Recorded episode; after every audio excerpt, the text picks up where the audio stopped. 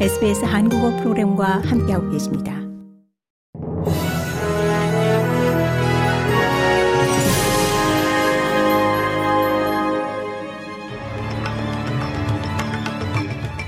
(1월 8일) 월요일 오후에 SBS 한국어 뉴스 간추린 주요 소식입니다.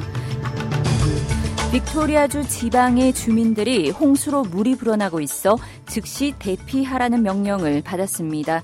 골번밸리 시모어에 긴급 경보가 발령됐으며 지역 주민들에게는 밴디고를 포함한 지역에 아직 홍수주의보가 유지되는 동안 해당 지역을 떠나라는 명령이 내려졌습니다.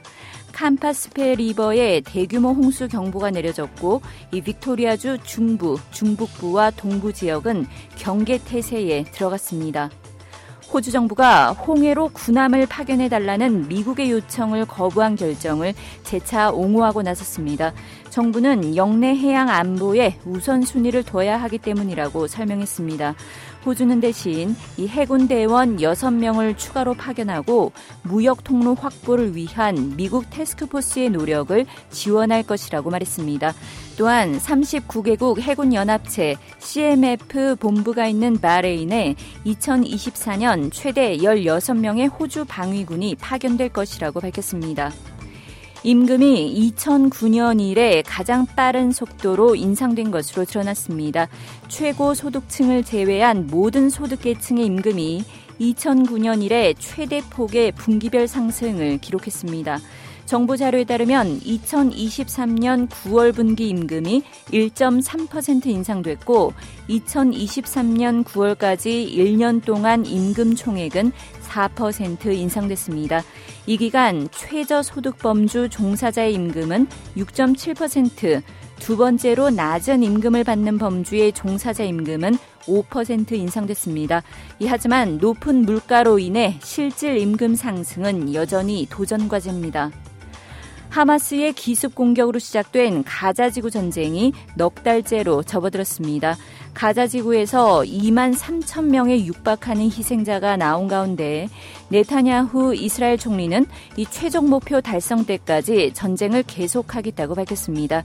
한편 이스라엘 경찰이 검문소로 돌진한 차량을 뒤쫓으며 총을 쏘다가 앞서가던 차량까지 쏴 이 무고한 3살 여자아이가 숨졌습니다.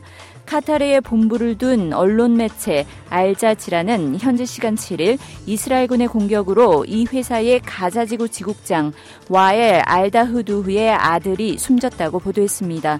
알다후두흐는 지난해 10월 말께 이스라엘군의 공습으로 아내와 딸, 아들 등 이 가족 4명을 잃은 바 있습니다.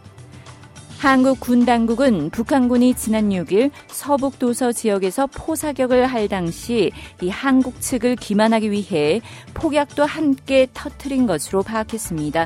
합동참모본부는 또 사흘간 잇따른 북한의 서해상 포사격으로 이 적대 행위 중지 구역은 이제 존재하지 않는다면서 이 구역에서 사격과 훈련을 재개하겠다고 밝혔습니다. 한국 군 당국은 사실상 9.19 합의가 무력화됐다고 보고 북한이 다른 형태의 군사적 도발을 해올 경우 이에 대응하는 조치를 할 방침인 것으로 전해졌습니다.